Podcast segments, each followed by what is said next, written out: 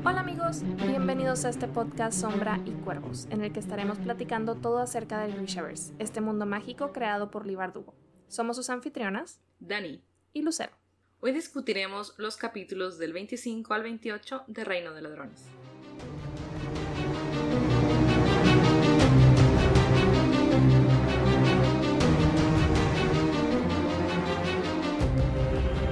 Nuevamente bienvenidos y gracias por acompañarnos en esta nueva emisión, que es nuestra octava sesión discutiendo Reino de Ladrones, y cada vez estamos más cerca del final.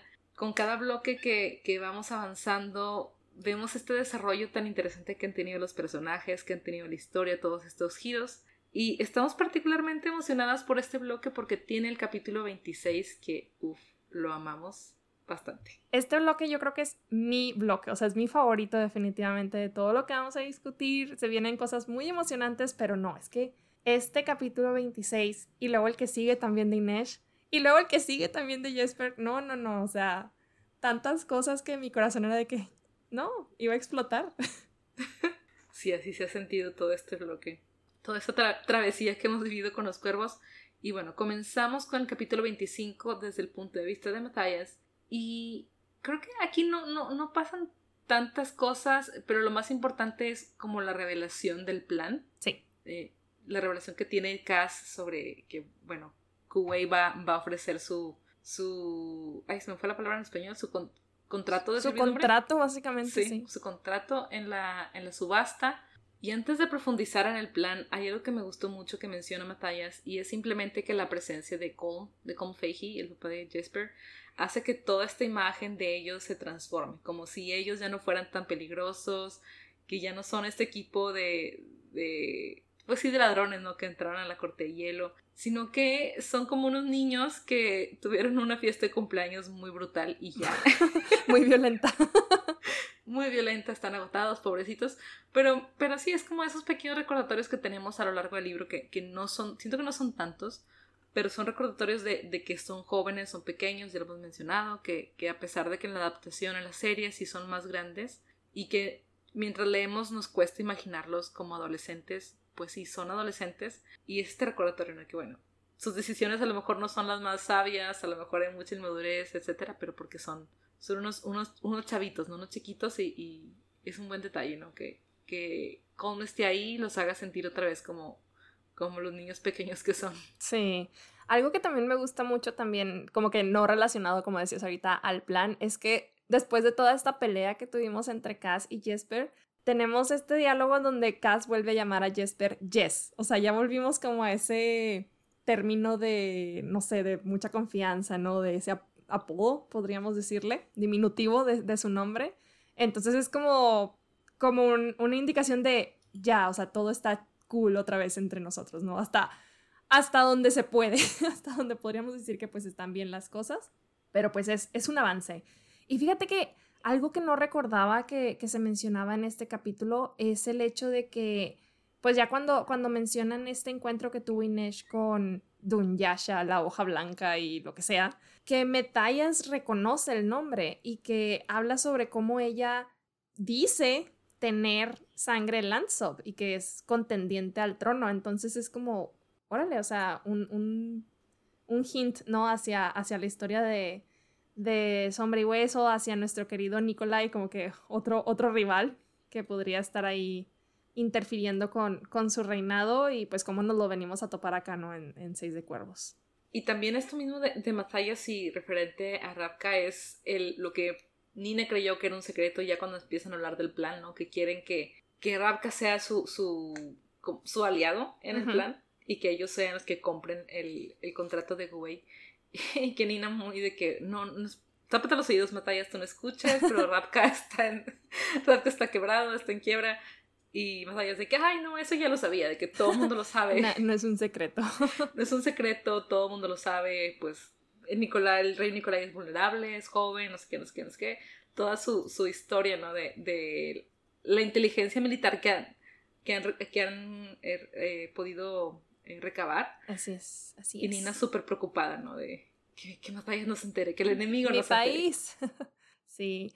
Y pues bueno, ahora sí que volviendo a este, pues al plan, ¿no? De Kaz sobre la subasta y sobre cómo van a convencer a todos los mercaderes de participar.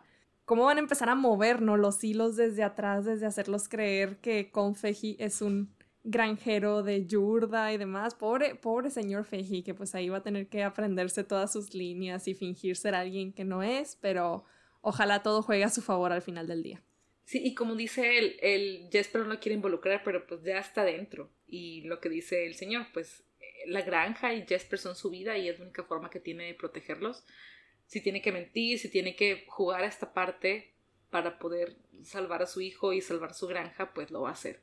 No importa que tenga que romper estas leyes, estas reglas, o si caer en una deshonestidad con tal de, pues, de salvar su vida. Y su patrimonio, así es. Y su patrimonio. Oye, y súper interesante, ya moviéndonos como que un poquito en esta transición de un capítulo a otro. Como Kaz, pues obviamente ya tenía como, a lo mejor no todo esto previsto, pero siempre como un paso adelante, ¿no? De que en caso de que pase esto, pues podemos, o sea, ya tenía como este backup de haber ingresado a Colm Fahey en el hotel bajo el nombre de Johannes Rietveld, y que luego pues ya nos damos cuenta, ¿no? De que en el capítulo 26, desde el punto de vista de Kaz, de que ese es el verdadero apellido, ¿no? De Kaz, y que había usado el segundo nombre de Jordie, cosa que yo no recordaba en absoluto. No sé por qué pensé que era el nombre del papá de Kaz y de Jordie, pero como que estos vistazos, ¿no? Seguimos como a su pasado. Y pues bueno, a ver cómo les va con esta nueva identidad del señor Fahey y esta granja de yurda y todas las mentiras que van a tener que decir. Pero ¿qué tal este capítulo? No, es que no sé ni por dónde empezar. Pues te ayudo, empecemos por el principio. Vamos a irnos por orden. Lo primero que tenemos ya cuando Kaz nos dice todo esto de las granjas y sus inversiones que tenía, nos revela que pagó ya toda la deuda de Inej con Per Haskell. Qué bonito momento. Sí, y lo que dice Inej es que ni siquiera hay palabras en Suli para describir esta ocasión.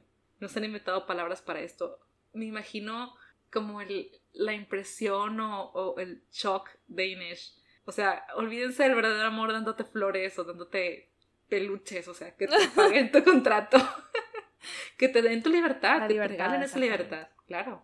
Y que, de hecho, esta admisión de Kaz, o sea, cuando le dice que no te quiero atada a Per Haskell ni a mí, e interiormente no es como que, pues, verdad a medias. Pero pues al final de cuentas pues la está liberando, ¿no? Tantas veces que Inej se imaginó de que pues me largo y a ver qué pasa con el contrato, ¿no? Pero ya no va a tener que verse en esa situación de estar como rompiendo las reglas, entre comillas, porque pues ya es libre por fin de conseguir su barquito, de irse a cazar esclavistas, por más que a Kaz le gustaría que pues obviamente se quedara ahí con él, pero sabe que Inej tiene otros planes, entonces creo que dice bastante, ¿no? De los sentimientos de Kaz, de como dicen, no, si quieres algo déjalo ir, y pues en este caso realmente pues tiene que dejar Inej seguir ese propósito que tiene. Y que para esto Kaz también tuvo que deshacerse de otra cosa que ama mucho, que es el dinero.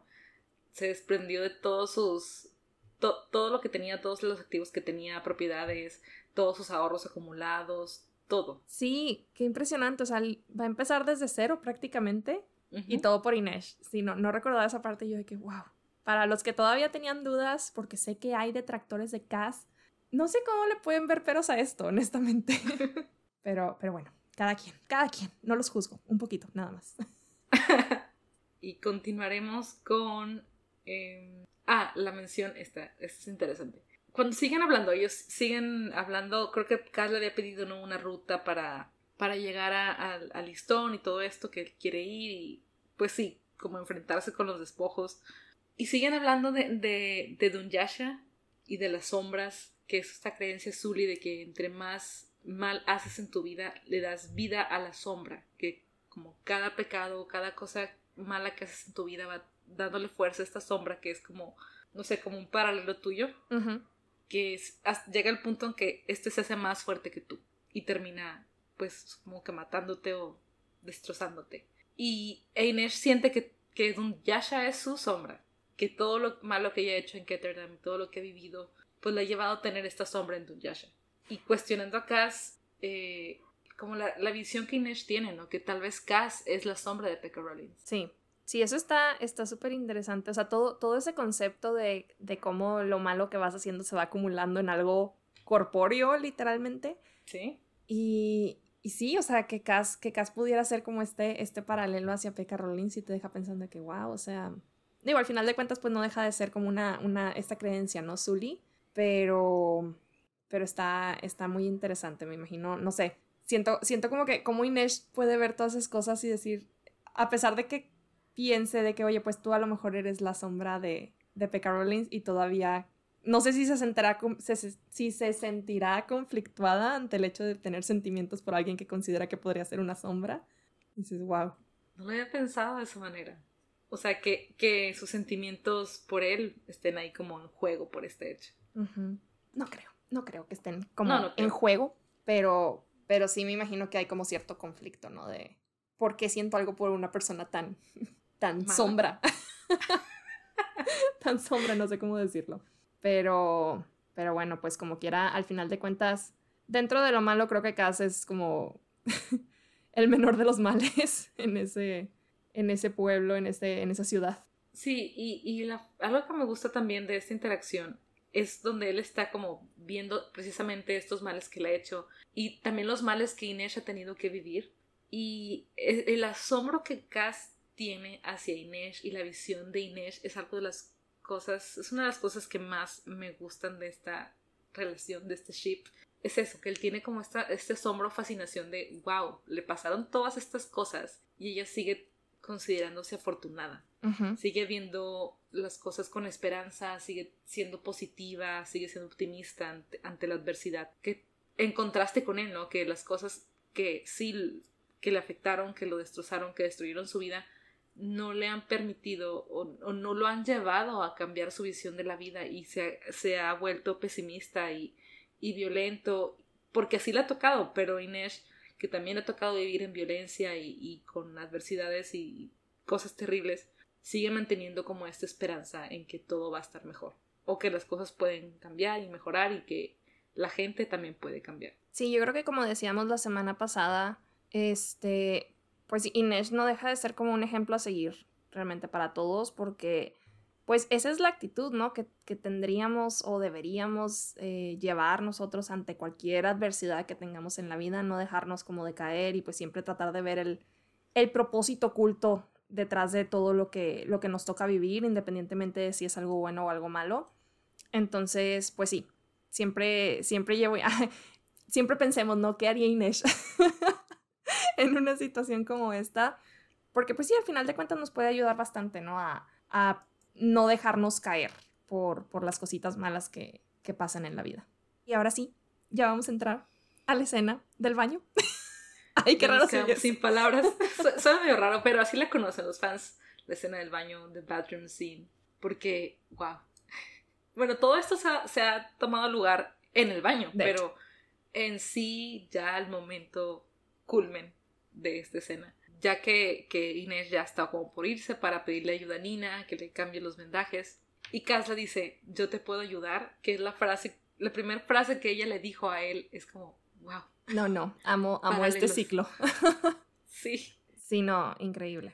Que sí, todo lo que, es que no sé ni cómo empezar, porque vemos la lucha interna de Kaz, y me encanta que esta parte la veamos desde el punto de vista de él, porque sabemos, a pesar de que sabemos que Inej tiene sus dificultades con la cercanía, con la intimidad, no a nivel de Kaz. Y saber todo lo que le está costando, pero aún así está intentando y se está esforzando en romper con esto, o sea, en cambiar, porque quiere hacerlo, tiene realmente la voluntad de hacerlo.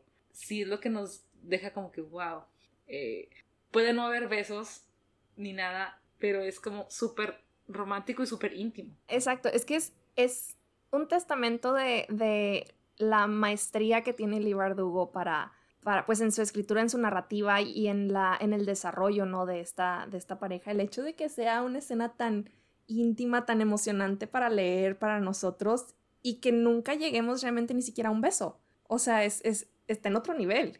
Entonces, si yo no he leído esta escena, pues que serán 6, 7 veces que hemos leído estos libros y cada vez se me pone la piel de chinita porque no, o sea, rara vez estas escenas de este tipo me causan ese tipo de emociones de que yo necesito volverla a leer.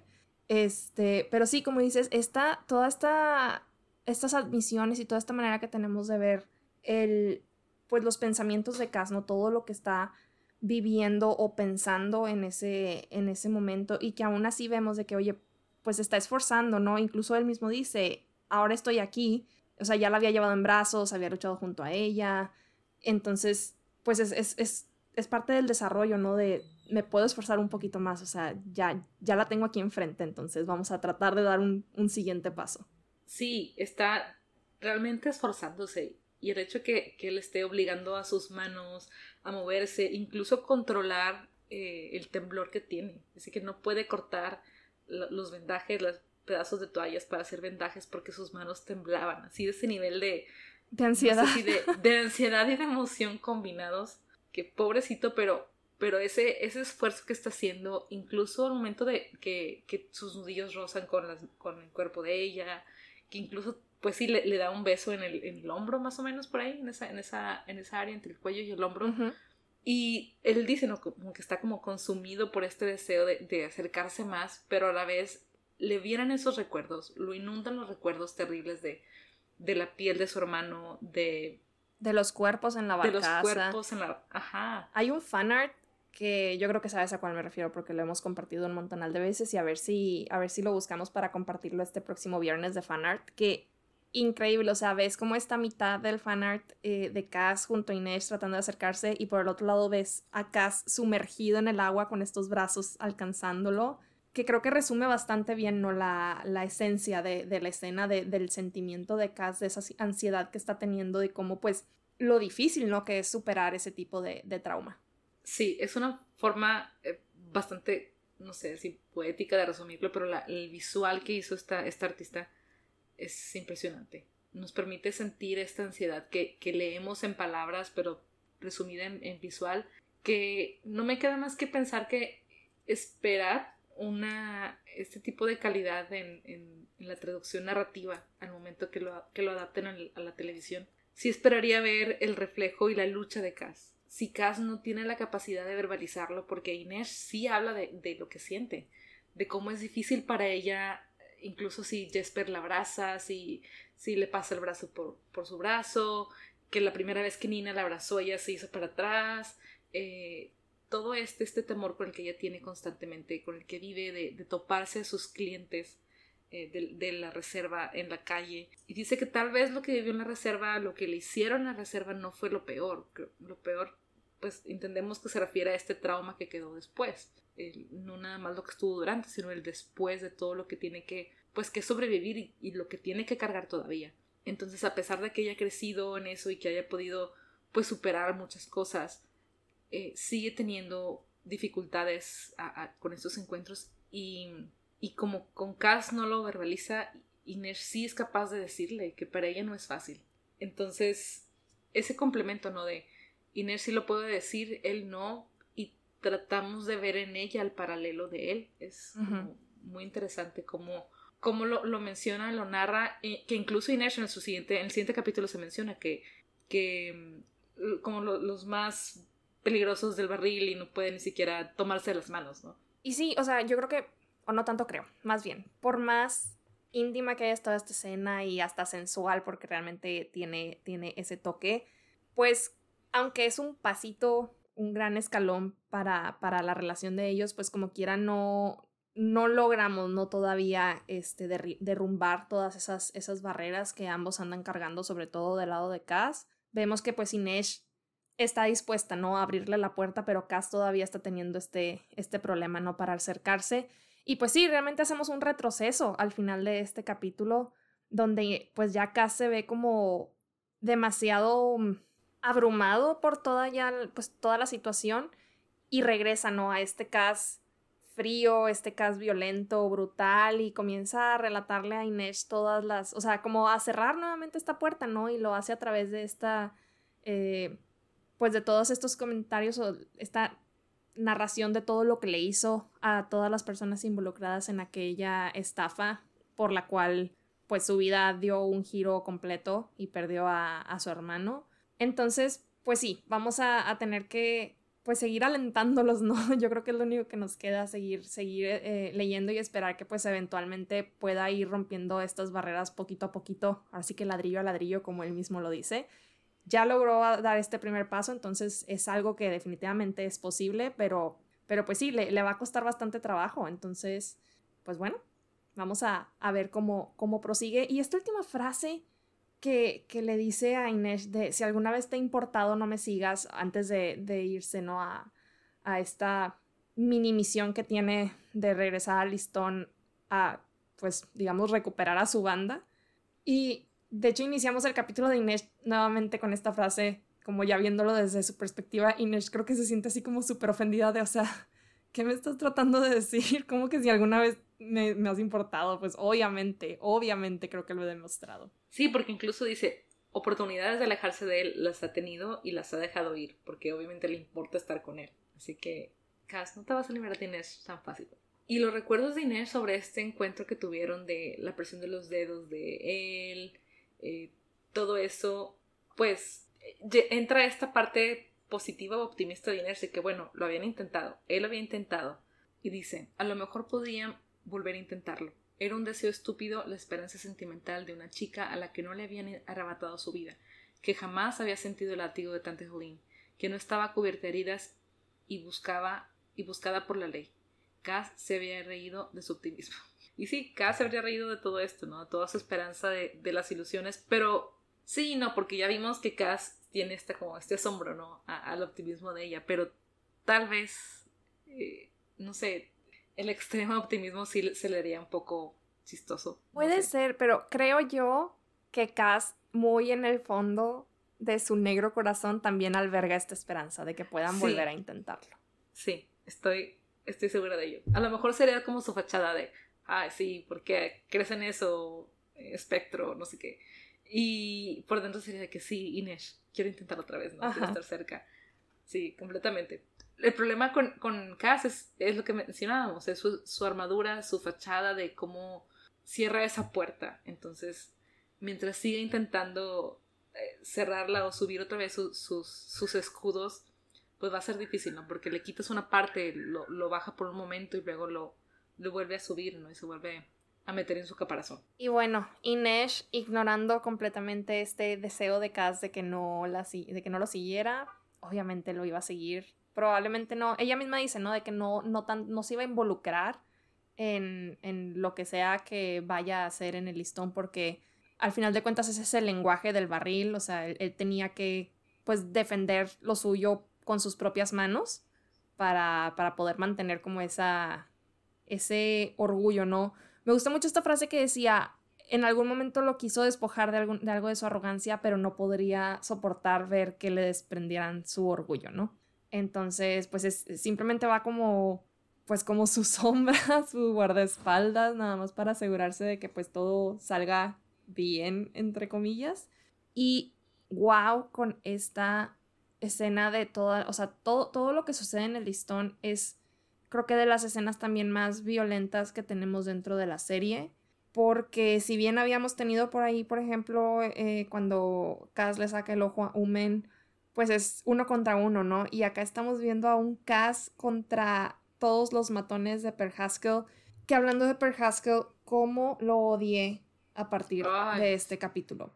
Creo que, o sea, mi disgusto se intensifica cuando recuerdo este capítulo en el que Kaz admite que si bien no era como que tuviera esta super relación con Per Haskell, pues sí le tenía cierto cariño por el hecho de que lo hubiera acogido, de que le hubiera enseñado todo lo que sabía y demás. Y ver que Per Haskell así de la nada, por dinero al final de cuentas, porque pues es lo que mueve, ¿no? A todos en el barril, le da la espalda, ¿no? O sea, a pesar de que Kaz ya le había dicho pues todo lo que iba a hacer, todo lo que no había hecho, o sea, de que yo no tengo nada que ver con el hijo de Van Eck, un poco de mentira por ahí, pero realmente no lo habían secuestrado.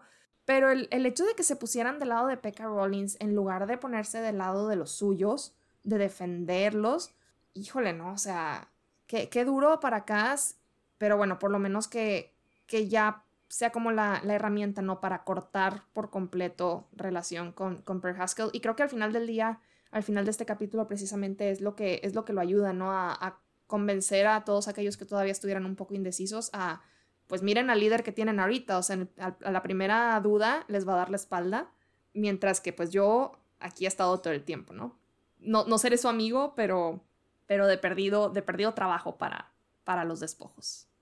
Y no nada más darle la espalda, sino aliarse completamente y creerle al otro. Es algo que es de lo que más les duele a Kaz y lo que hace a los demás despertar. Es ese confrontamiento de, oye, le creíste a Pekka Rollins, le creíste a tu enemigo y no me crees a mí. Es eso que despierta en los demás, eso de, oye, sí es cierto, porque estamos aliándonos con los leones moneda, porque les creemos a ellos. Y en parte creo que le tienen envidia a Kaz. Te hemos mencionado algo de esto al principio de Seis de Cuervos, que sentíamos que había algo de envidia y de celos, porque Kaz siempre andaba en lo suyo, no se integraba, no tenían como ese papacho de su parte. Pero pueden ver el líder que es. Y pueden ver, oye, pues sí, como mencionaste, si esta es la primera, nos da la espalda, le crea otro, se forma una alianza con los demás por dinero, sin pensar como en protegernos a nosotros, pues ¿qué nos espera? Ajá. ¿Qué nos espera si solo está viendo su beneficio? Y también, o sea, la confrontación que hace Kaz en la cuestión ahora sí del dinero, donde le dice, oye, te beneficiaste de todo, del Club Cuervo, del Quinto Puerto, y me dejaste a mí hacer todo el trabajo sucio. O sea, ¿no te molestó poder cosechar todas esas cosas buenas, todo ese dinero que Kaz trabajó para hacerlo? Y ahí sí se levantó el cuello, como se dice, y ya no pudo esperar para, ahora sí, como dijo Kaz, mandarlo a la horca, listo para que lo ejecutaran y lo agarraran, ¿no? Porque lo tenían que aprender. Y desde que Kaz llegó, no de que vayan por él, no vamos a hablarle al Statwatch para que vengan por él. O sea, él ya estaba listo para entregarlo, sin pensar, no, sin ni siquiera una gota de agradecimiento por todo lo que Kaz había hecho por ellos. Así es. Es un poco reconfortante que viéramos por ahí a un grupo, ¿no? Que definitivamente sí se veían incómodos con toda la situación, que se ponen de volada del lado de Kaz y que son como que los pioneros, ¿no? Digámoslo así, pues sí, en ponerse de su lado y como que empezar a arrastrar a más de los despojos que a lo mejor pudieran estar un poco indecisos, ya cuando se... Pues dijo, es que esta muestra de la fuerza de Kaz enfrentándose a uno tras otro mientras baja estas escaleras, a pesar de su pierna, a pesar de pues todo el cansancio que siente de los días anteriores. Esta frase de cuando le rompe los huesos de la pierna, no recuerdo cuál de los despojos, y que el vato empieza a gritar, mi pierna, y que le dice, te recomiendo un bastón. No, o sea, increíble. Entonces, pues sí, el hecho de ver que, bueno, de perdido hay unos cuantos que pues realmente están del lado de Kaz, ¿no? Que Kaz se ha ganado su lealtad. Pues bueno, de perdido no va a empezar, si bien va a tener que a lo mejor empezar desde cero muchas cosas, pues ya tiene un grupito, ¿no? Afianzado.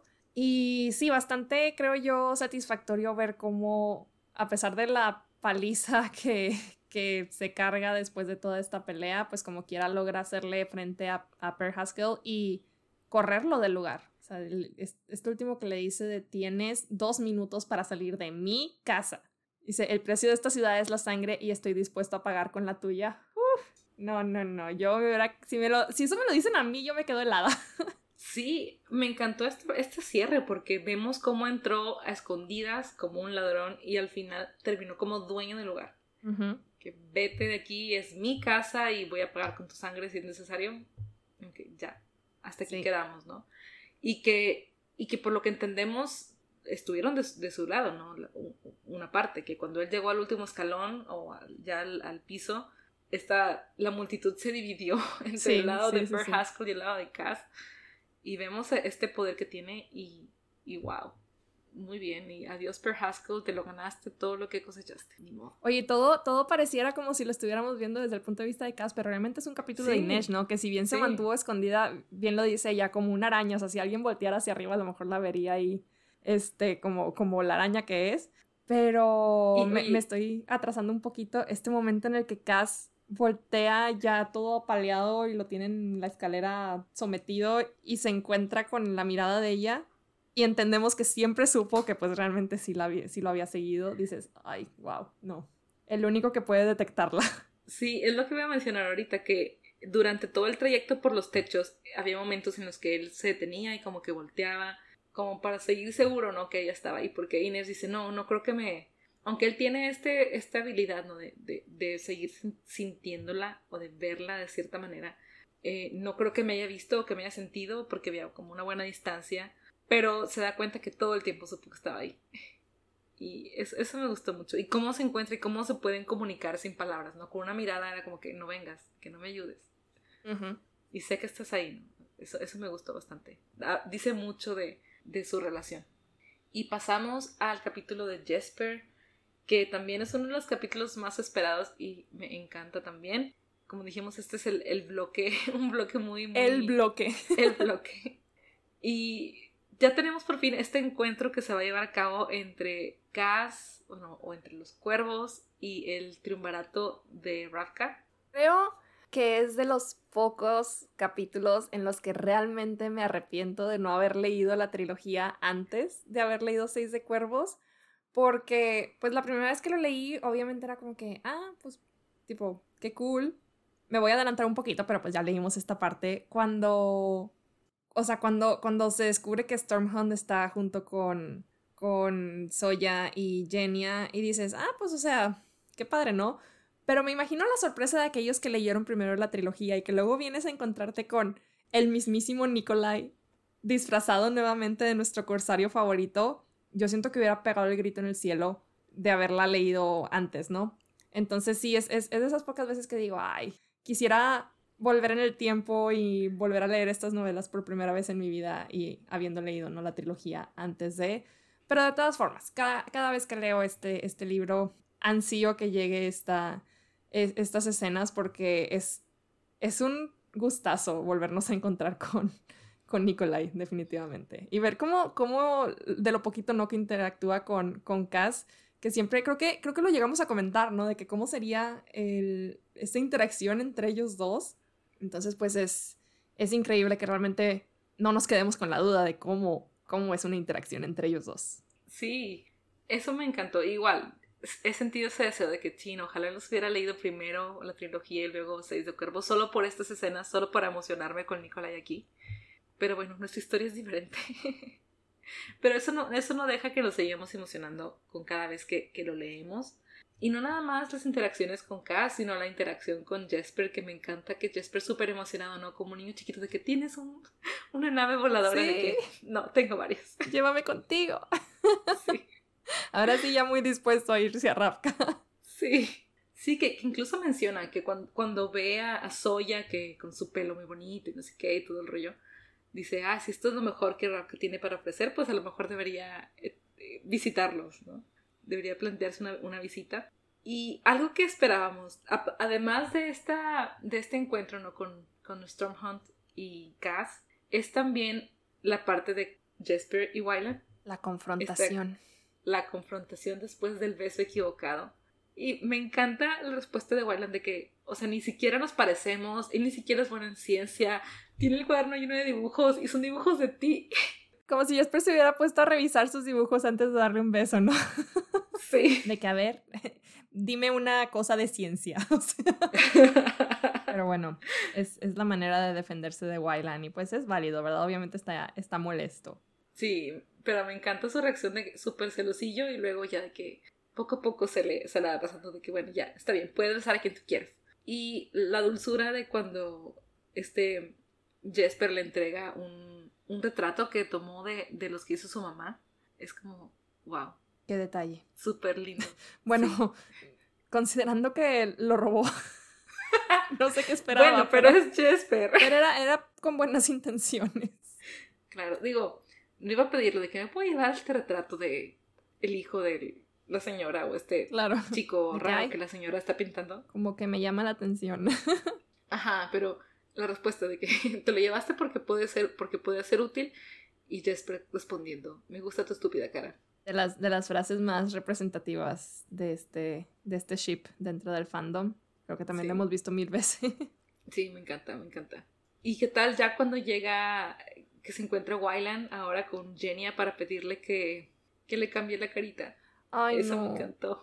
Amo a un Wylan todo nervioso. De entrada, cuando como que Wylan se le queda viendo a Kaz así como que, oye, tipo, ayuda. Menciónales, ¿no? De que lo que yo ando buscando. Y Kaz así como que, no, mijito, te las arreglas tú. O sea, ya es hora de que empieces a negociar, ¿no?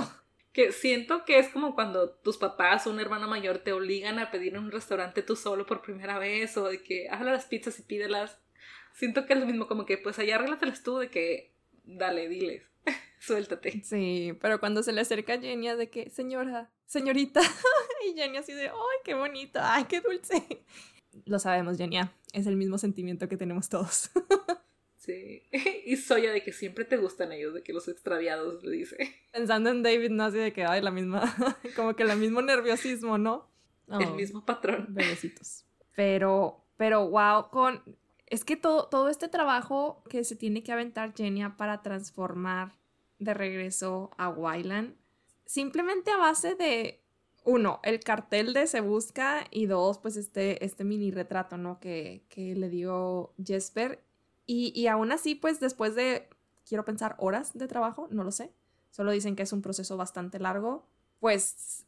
tenemos de regreso a Wylan, ¿no? Esta sorpresa que tiene Jesper de... ¡Es Wylan! Después de andar dando vueltas ahí. Porque obviamente, pues, Jesper obviamente no se podía quedar ahí nada más sentado esperando, ¿no? Con lo agitado que es, hiperactivo, pues, ahí andaba dando vueltas y de repente llegaba y nomás de que no, su frente es así y sus ojos se ven más como esto y demás.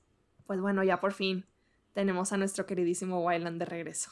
Al fin, ya necesitaba que tuviera su carita de vuelta. Sí, yo también. Digo, a pesar de que en mi cabeza, pues, lo sigo viendo, ¿no? Como Wylan todo el tiempo, como que mi mente no hace ese switch entre, ¿no? Ahorita se ve como Kuei. Pero sí, pues para Wylan también es como un alivio. A pesar de que ya estaba como decidido a quedarse con esa cara, porque decía que ya no quería tener nada que ver con los Van Eck y demás, pero yo creo que esto del beso sí le afectó bastante. Sí, creo que entre el beso y que su mamá no lo reconociera. Uh-huh. Y darse cuenta que ella lo recuerda, pero que no lo pudo reconocer. Creo que fueron las dos cosas que lo hicieron cambiar de opinión por completo. De que necesita ser él, verse como él para seguirnos siendo él, ¿no? Que no haya confusiones ni nada de ese tipo. Oye, y se me hizo bien interesante, no recordaba que tuviéramos esto en esta parte. Cuando Wylan, ni siquiera recordaba que fuera Wylan el que hiciera esa sugerencia sobre los poderes de Jesper. Que ya anteriormente habíamos comentado, ¿no? De cómo, pues esta duda que nos quedaba de por qué Jesper, a pesar de que no estaba como en constante uso de sus poderes, pues no le pasaba lo que a otros Grisha, de que se empezaban a sentir como más enfermizos, perdían el apetito, la piel se les empezaba a ver más cetrina. Y aquí Wylan tiene esta teoría, ¿no? De que qué tal si, pues tú continúas usando ese poder cada vez que, por ejemplo, disparas una pistola, o sea, que estés controlando pues la dirección, ¿no? de la bala.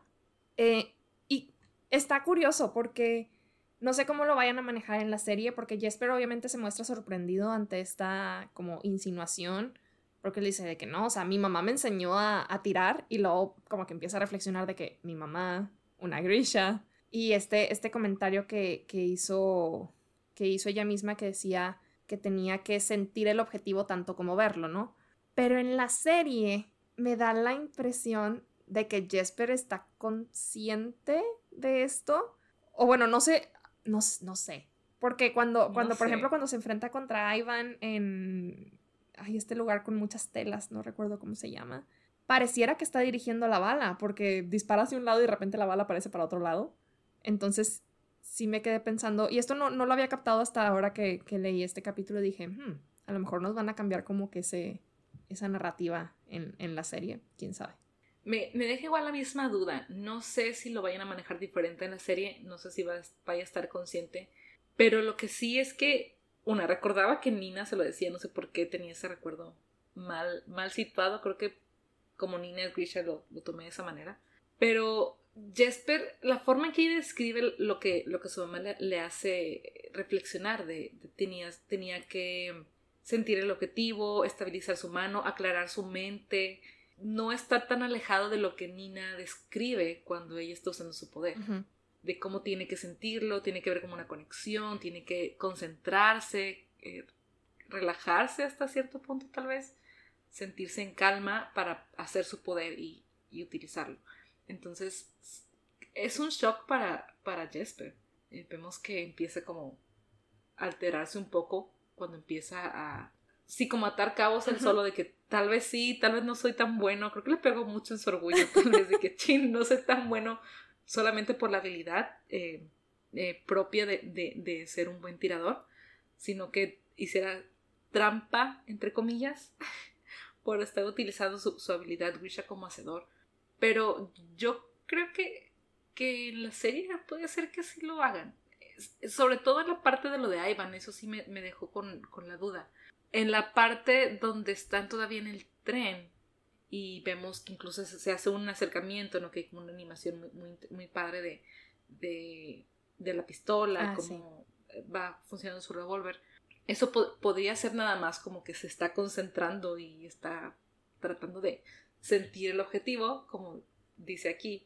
Pero no sé, ahora ya tengo la duda y quisiera saber cómo lo van a manejar. Digo, no creo que afecte mucho la historia. Tal vez sí como el viaje personal de Jesper podría cambiar un poco. Pero aún así no le quita su talento. Entonces así es, habría que ver cómo lo manejan. De cualquier forma que lo hagan, si lo mantienen como está originalmente y si hacen este cambio, de todas formas va a ser algo interesante y va a ser algo fuerte para Jesper. Así que hay que ver. Digo, porque en la parte de lo de Ivan sí también vemos que la bala rebota porque está disparando contra otros objetivos. Dispara sí contra una pared o contra un metal y regresa y rebota, etc. Entonces, no sé. De cualquier forma va a ser interesante, así que hay que esperar bastantito para que nos toque ver más de esto. Ojalá que sí lleguemos a ello. Y pues nada, ya casi para terminar este bloque, por fin llegamos al beso correcto, que me gustó mucho cómo dieron la introducción, como que ahorita mencionabas, ¿no? Que Jesper como que comenzó a alterarse por estar atando cabos y Wylan como que empieza a tranquilizarlo, ¿no? De que, a ver, respira, concéntrate nada más en esto, respira otra vez y de repente sopas, lo besa. Ahora sí, él fue el Wylan, el que dio el paso, él muy bien. Me imagino que tú has de haber estado así de, sí, por fin. Por fin, al fin. Y me gustó mucho que Wylan fuera el que diera el primer paso. Sí, a mí también. Como que solemos verlo muy indeciso y en este momento fue como que no, o sea, es el momento. Sí, y a pesar de que lo vimos enojado con Jesper por lo de Kuei, ahora sí como que ya no importa Kuei, ya sale sobrando este fulanito y él fue por lo que quería. Sobre todo porque dentro de esta misma plática entendió que pues Jesper no había querido besarlo a él, o sea, realmente, la intención había sido pues besar a Wylan, que a lo mejor por el frenesí del momento pues no hiciera esas conexiones de no es Wylan, pero la intención detrás de todo estaba ahí. Entonces dice Wylan, bueno, estamos en la misma página, ¿no? Entonces voy a tomar este paso. Y me gusta mucho como todo el pensamiento de Jesper mientras está sucediendo este beso, de todo lo que está sintiendo, ¿no? De que dice, era un disparo, era un fuego en una pradera, el giro de la rueda Macker, o sea, como que todas estas cosas que suelen estimular a Jesper, que lo hacen que que se sienta vivo, está sintiéndolos mientras besa a Wylan, mientras que en el capítulo donde besa a Kuei se cuestionaba, ¿no? De que, o sea, ¿qué hay de malo conmigo que ya no siento como esa emoción que sentía al estar lidiando con Wylan, por ejemplo, en la corte de hielo, ¿no? Que pues obviamente después descubre que pues no estaba besando a Wylan. Entonces como que regresarnos a esto y ver de que, oye, sí, ahí está todo lo que estabas buscando, ¿no? Me hizo muy bonito. Ay, me encantó. Y espero que tengamos algún otro beso de ellos dos. Lo averiguaremos. Muchas gracias por escucharnos, los esperamos la próxima semana donde vamos a estar discutiendo los capítulos del 29 al 32. Como siempre les recordamos que nos pueden seguir en nuestras redes, en Twitter y en Instagram estamos como Sombra y Cuervos, y ya nos pueden encontrar también en YouTube, en donde estaremos subiendo todos estos episodios, que pues pueden encontrar usualmente en Spotify y todas estas otras plataformas de audio, pues ya también los pueden encontrar en formato de video en YouTube. Y sin más por el momento nos despedimos, sin llantos, sin funerales.